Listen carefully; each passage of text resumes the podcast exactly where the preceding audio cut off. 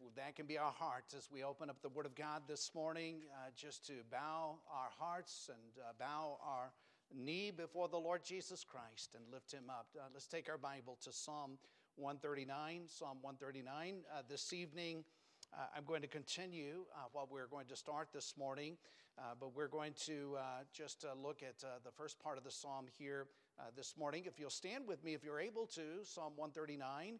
Uh, and let's uh, read together here just a portion of God's Word. Psalm 139, a Psalm of David, uh, the Bible speaks of here. Uh, o Lord, thou hast searched me and known me. Thou knowest my downsitting and mine uprising. Thou understandest my thoughts afar off. Thou compasseth my path and my lying down, art acquainted with all my ways. For there is not a word in my tongue, but lo, O Lord, thou knowest it altogether. Thou hast beset me behind and before, and laid thine hand upon me. Such knowledge is too wonderful for me. It is high, I cannot attain unto it. I want to skip down to verse number 14, and we'll come back and fill in details. But verse 14, here David said, I will praise thee, for I am fearfully and wonderfully made. Marvelous are thy works and that my soul knoweth right well. I want you to look at verse number one and this statement O Lord, thou hast searched me and known me. And I just want to title, title this this morning God Knows Me. God knows me. God knows you. He knows every detail of each and every one of us. No wonder we ought to bow the knee. You'll join me this morning, let's go to the Lord in prayer, and we so need Him, and let's ask uh, the Lord take some time just to yield our hearts. Father, thank you for your word this morning. I thank you already. You've been so good. You've met with us, and Lord, we've just sensed your presence. Lord, as we look into your word this morning, we need to hear from heaven. I pray that today you would be our teacher Lord, we're always mindful as we open up the word, uh, the importance, and so grateful that you know every heart, you know every thought, you know every need. And I pray this morning you would minister at the very point of need. God, that you would be uplifted and exalted today. And Lord, help us not only to hear the word, but to be doers of the word and to put into application today that which you give unto us. Lord, we'll give you the honor, the glory, and the praise. And we pray this in the precious, wonderful name of Jesus. Amen. And you may be seated here this morning. I mentioned uh, here earlier that in our adult Sunday school class, we've been uh, recently looking at the doctrine of God. And this is very important, and uh, your, uh, your biblical foundation or your doctrinal foundation really uh, establishes who you are and what you become, and ultimately your eternal destiny, your eternal direction. And I, I have a biblical worldview. I believe in a God that made everything from nothing. I believe in Genesis chapter 1, verse number 1. In the beginning, God created the heaven and the earth, and all of it was planned by God, and it's not an accident. Uh, I believe that this God is before time and before space and before matter. Uh, the God of the Bible is eternal in the heavens, and the Bible speaks that he simply spoke the world into being by the power of his might. Uh, Hebrews chapter 11, verse number 3 tells us through faith we understand that the worlds were framed by the word of God, so that things which are seen were not made by things or of things which do appear. Uh, Hebrews 11, verse 6 tells us, But without faith it is impossible to please God. For he that cometh to God must believe that he is. And that's a foundation for your life. But not only that he is, but that he is a rewarder of them that diligently seek him. And the Bible gives a wonderful promise to those that will come and seek the face of God. Now, as we look at the Bible, the God of the Bible is almighty, He's infinite, He's holy, He's all powerful. He's all knowing, He's everywhere present, He's everlasting, without beginning of days and without end of life. He's sovereign, He's in total control, He's above all, He's over all. He's King of kings, He's Lord of lords. He's president of presidents and governor of governors. Uh, he is perfect. He's perfect in love. He's perfect in holiness. He's a God of love. He's ever merciful, but he's because he's holy, he's a God of wrath that must judge and deal with sin. The God of the Bible is beyond comprehension and beyond explanation.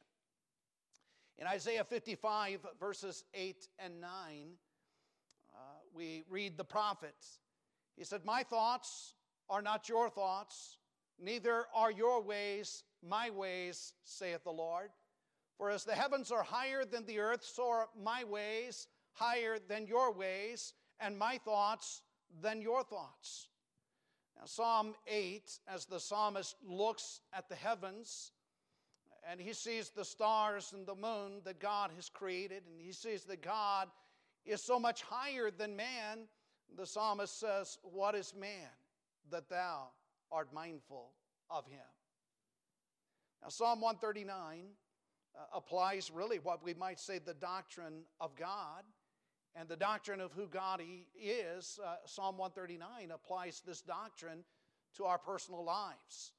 Uh, in this psalm, David is meditating upon God. And I believe with all of my heart, the more that we understand of God, the more we know of God, the more that we will do, as we heard in Psalm, the more we will bow our knee before God, the more we understand who He is, His greatness, and uh, the more it ought to cause us to love Him and seek for Him and to want Him. Now, in Psalm 139, uh, the psalmist David considers the nature and the divine attributes of God, the characteristics of God, and he applies those characteristics to his own life and to each of us this morning. And it's a tremendous encouragement when we really begin to comprehend who God is in light of who we are. And so I'm going to examine this morning three of the characteristics or the attributes of God's nature, and I want to apply them to our lives this morning. And I think it'll be encouraging to us. In verses 1 through 6, we read these verses. We read here that God is omniscient. And what that means is God is all knowing. Uh, he is absolutely perfect in knowledge. God has all wisdom, He knows everything. There is not a math problem but what He cannot solve because He created math. There's not a science experiment, but what he does not know the answer to it. There's no fact of history that is hidden from his eyes, and for that matter, there's no future fact that is hidden from God. He has a bird's eye view. Uh, God has been in eternity past, and He knows all things from eternity past, and He knows all things in the present, and He knows all things in eternity future. Now, when we speak of the omniscience of God, uh, it's infinity in relation to intelligence. When we say that, that God is all knowing, He's all knowing. Uh, there's nothing He doesn't know. Uh, he knows every star of the sky, and they tell us that there are billions upon billions of stars. He knows them all, He placed them all in space, and He knows them all by name. And I would tell you that he knows the mass of each star and he knows the location of each star, and uh, that's infinity. It's mind boggling because we're limited, we're finite, but God is infinite. Uh, God knows the names and locations and details of over 8 billion souls upon the earth today. He knows every birthday and he knows every destination and direction of every single individual upon the face of this planet. Uh, he knows of your life the number of cells in your body, and He knows the number of hairs upon your head. Uh, he knows you.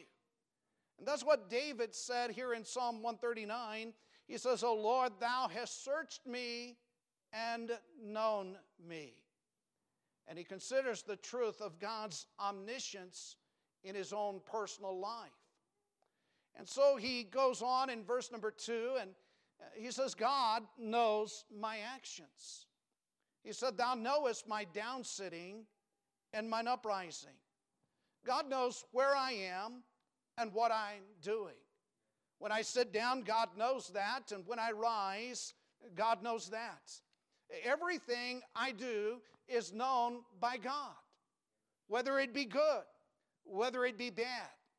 Now, I, I can't be sneaky with God because He knows it all. I, I was remembering Andrew, our oldest, uh, when he was just a little boy. We'd been given a box of apples, and he was just learning to walk. And we had the apples out in the garage, and we made our way one day out to retrieve some apples and noticed that every single one of the apples had a bite out of it. Okay, he was pretty sneaky with us, but I would tell him that God knew all about that. And then Benjamin back there in the sound booth, I'm going to get on to you, Benjamin. And uh, he was just a little boy, and uh, our other kids were selling candy bars uh, in the Christian school. And uh, we want, uh, one day it was quiet, and when it's quiet with little kids around, you know something is up. And he found out that the candy bars were located under the bed, and he had pulled out the candy bars, and several wrappers had already been taken off, and bites out of candy bars. And so we had to buy quite a few candy bars. Okay, he was sneaky.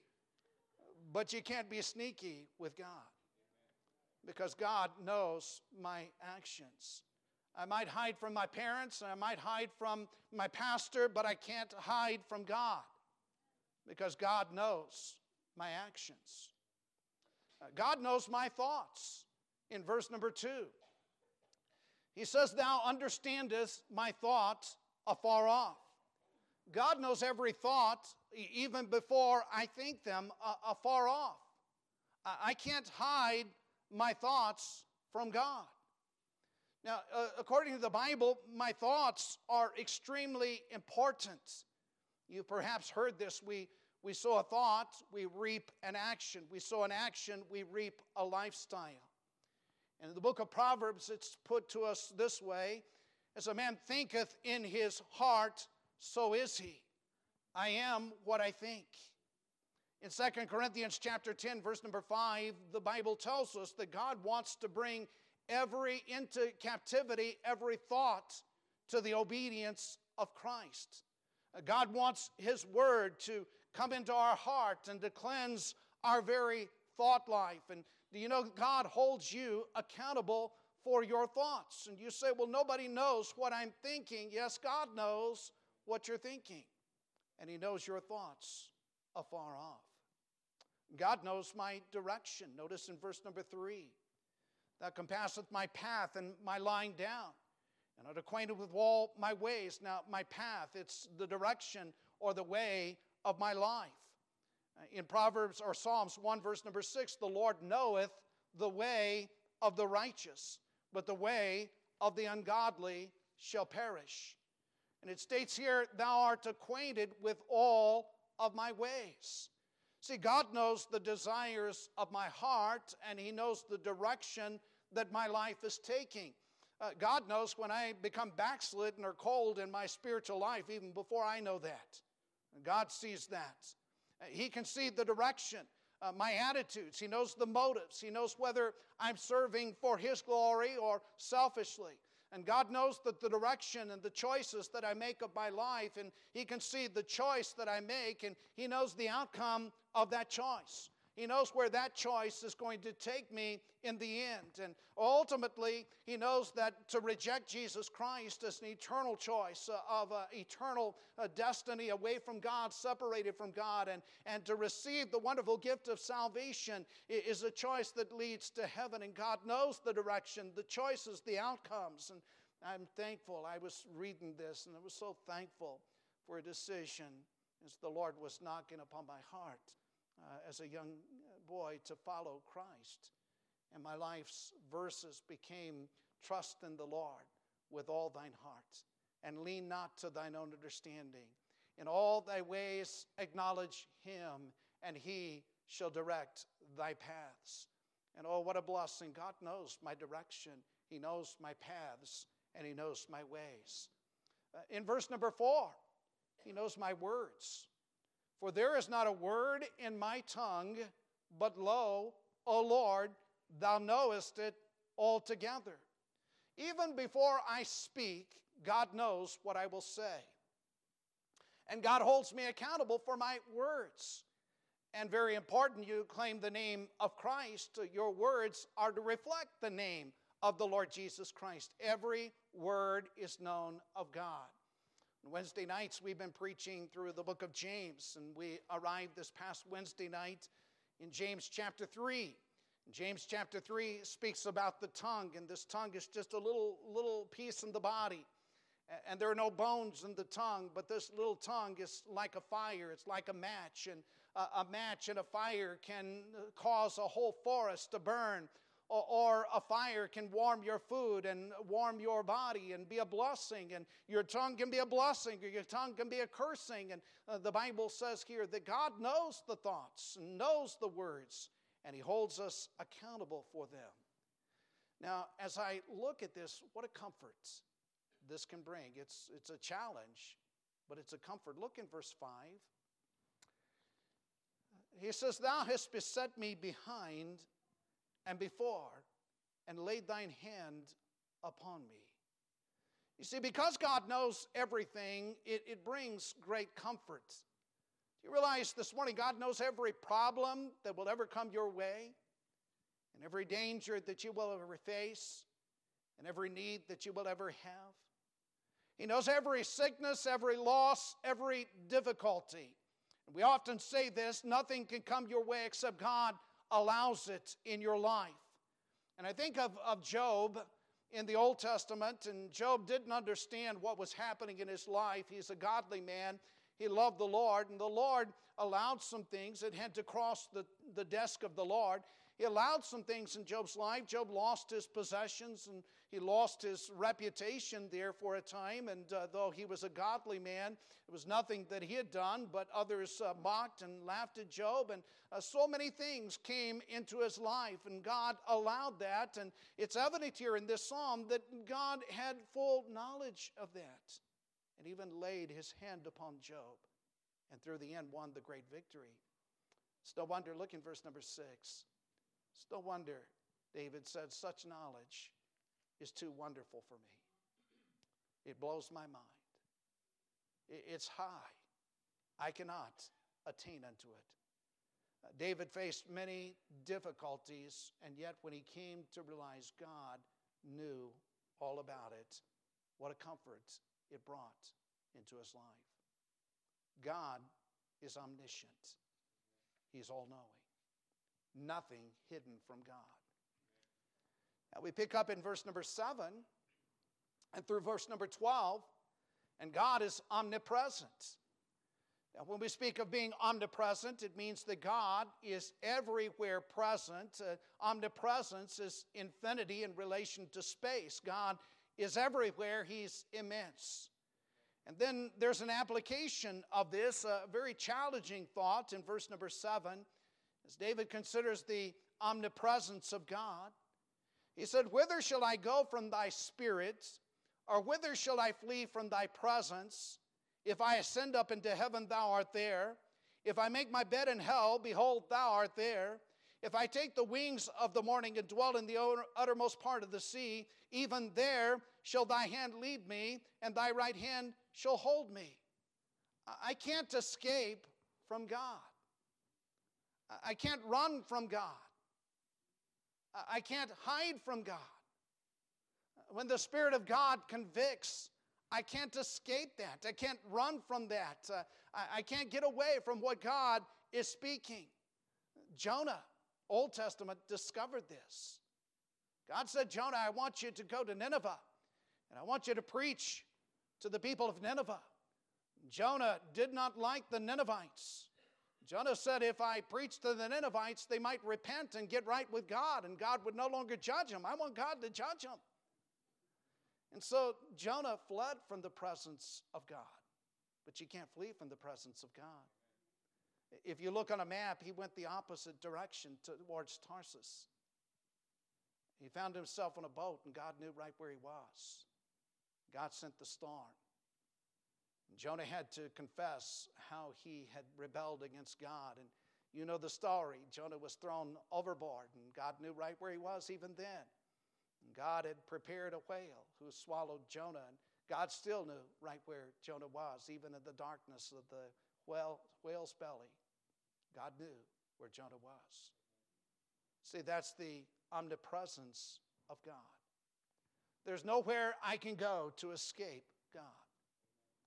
Remember years ago, God was dealing with my life, and uh, I, I, was on a fence line. Uh, I wasn't doing what God wanted me to do, and I knew that. And I found myself in a place that I knew did not honor God, and the thought came to my mind what if Jesus were to return right now? I'm saved, but I would be so, so ashamed to stand before Jesus right now.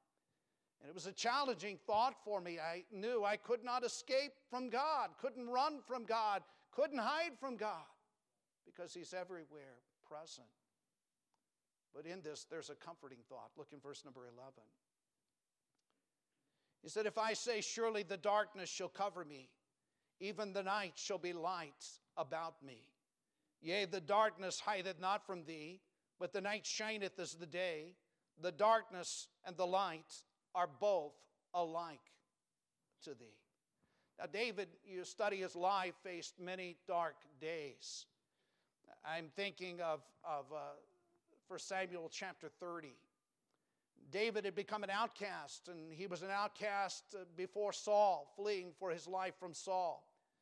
He went down to the land of the Philistines and was going to help them in a battle, and the rulers of the Philistines said, No, David, we don't want him to go. And so David, not even wanted by the Philistines. So he's an outcast in his own country, an outcast of the Philistines. And then he arrives back to Ziklag, where his family supposedly had remained, discovered that enemies had come and desecrated his city and taken the wives and the children captive. And now his own men rise up against him and talked of stoning David, an outcast to his nation, an outcast to the Philistines now an outcast before these men. But the Bible says David encouraged himself in the Lord. Those dark days were not hidden from God, and God was very well aware of them. And it's evident as you look at the life of David that in that darkness, God was present in that dark hour of David's life. I want you to keep your place in Psalm 139, so well illustrated for us if you go to Genesis 16 in the life of, of Hagar. I want to read several verses. In this particular passage, Hagar is pregnant with child. Sarai dealt very harshly with Hagar. We pick up in Genesis 16 and verse number 7. It reads, And the angel of the Lord found her by a fountain of water in the wilderness, by the fountain in the way of Shur. And he said, Hagar, Sarai's maid, whence camest thou? And whither wilt thou go? And she said, I flee from the face of my mistress Sarai. And the angel of the Lord said unto her, Return to thy mistress, submit thyself under her hands. And the angel of the Lord said unto her, I will multiply thy seed exceedingly, that it shall not be numbered for multitude. And the angel of the Lord said unto her, Behold, thou art with child, and shall bear a son, shall call his name Ishmael, because the Lord hath heard thy affliction. And he will be a wild man. His hand will be against every man, every man's hand against him. He shall dwell in the presence of his brethren. And she called the name of the Lord that spake unto her. And I want you to look at this. Thou God seest me. For she said, Have I also here looked after him that seeth me? Oh, what a God. It's a dark hour of Hagar's life. She's fleeing from the presence of her mistress, but she cannot flee from the presence of God. God knew right where she was in the darkness of her life.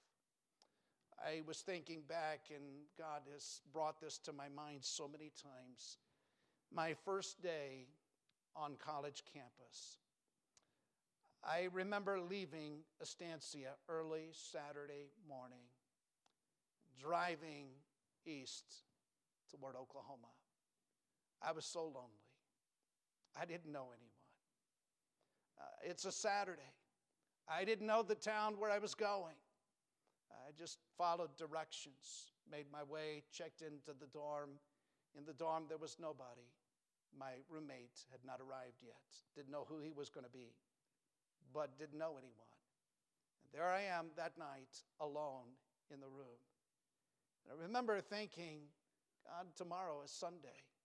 I need to be in church, but I don't know where any churches are located. I spent some time that night praying and just asking God for help and direction. Went to bed that night. I woke up early the next morning. There were two young men outside my door talking about where they were going to go to church.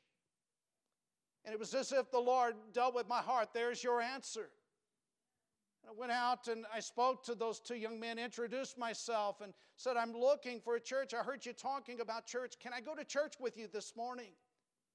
And that was the very church for four years of college where God placed me. Now, they didn't end up in that church, but that's where God wanted me. And I realized that night, like Hagar, Thou God, hearest me. Thou God, seest me. I can't escape God. You see, the darkness of that hour in my life was light to God. I couldn't see, but God saw me. And He sees you this morning, right where you are. See, God is omnipresent. You can't get away from it. Now, let's give one more thought here as we look at the characteristics of God. God is omnipotent. You're going to see this in verses 13 through 16.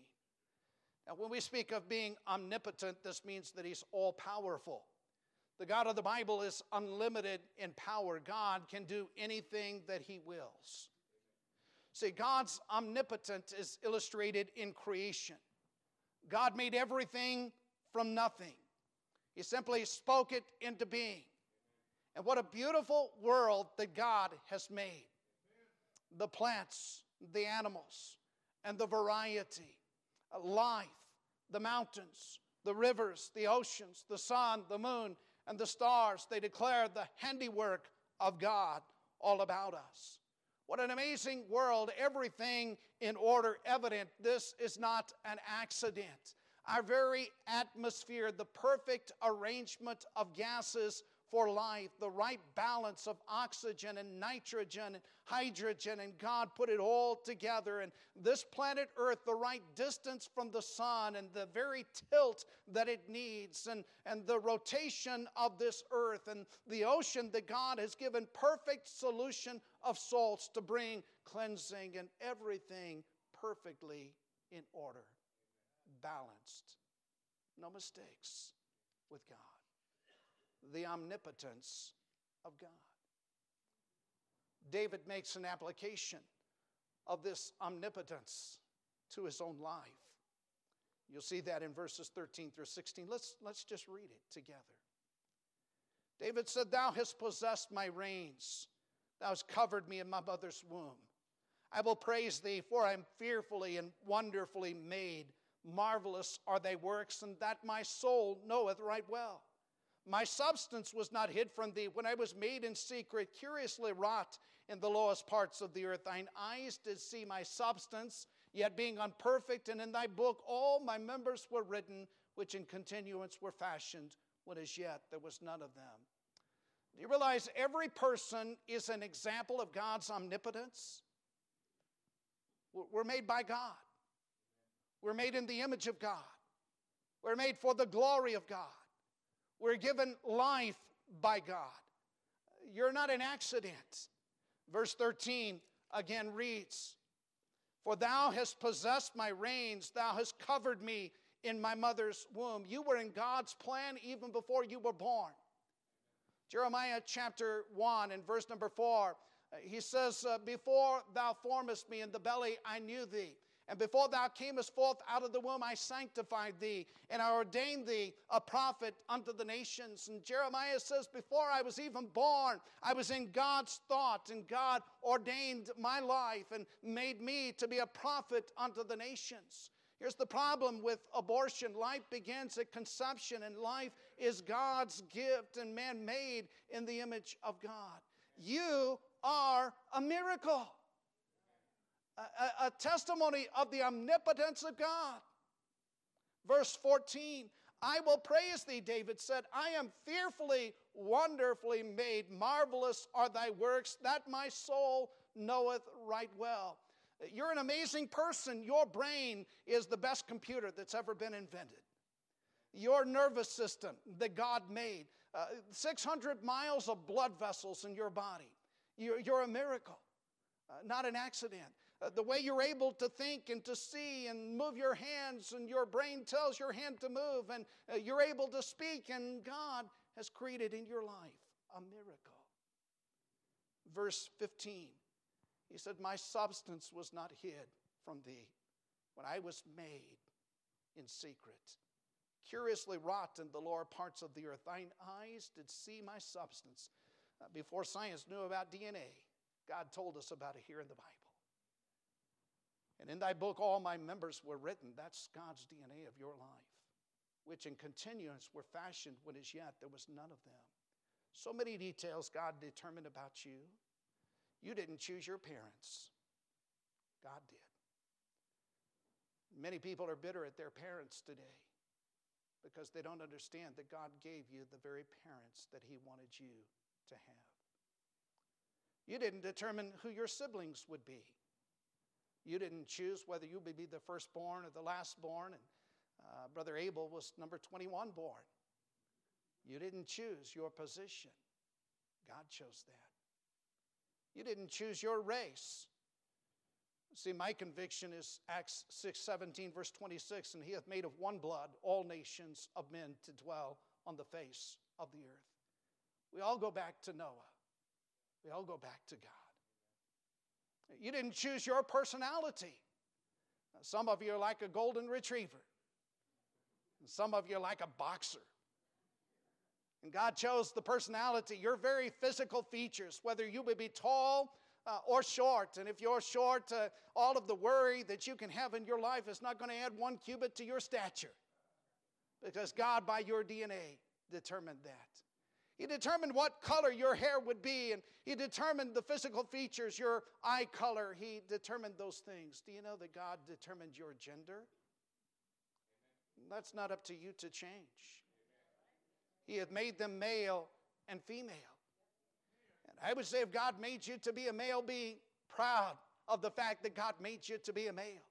And if God made you to be a female, be proud of the fact that God made you to be a female.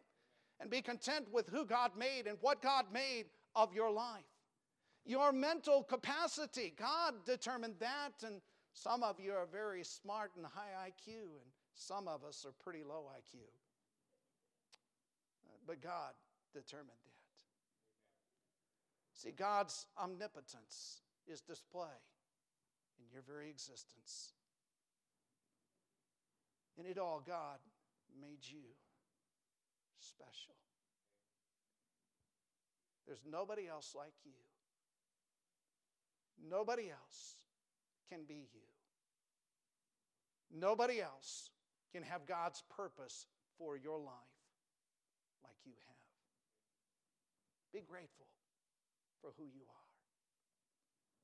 David said, I will praise thee, for I am fearfully, wonderfully made.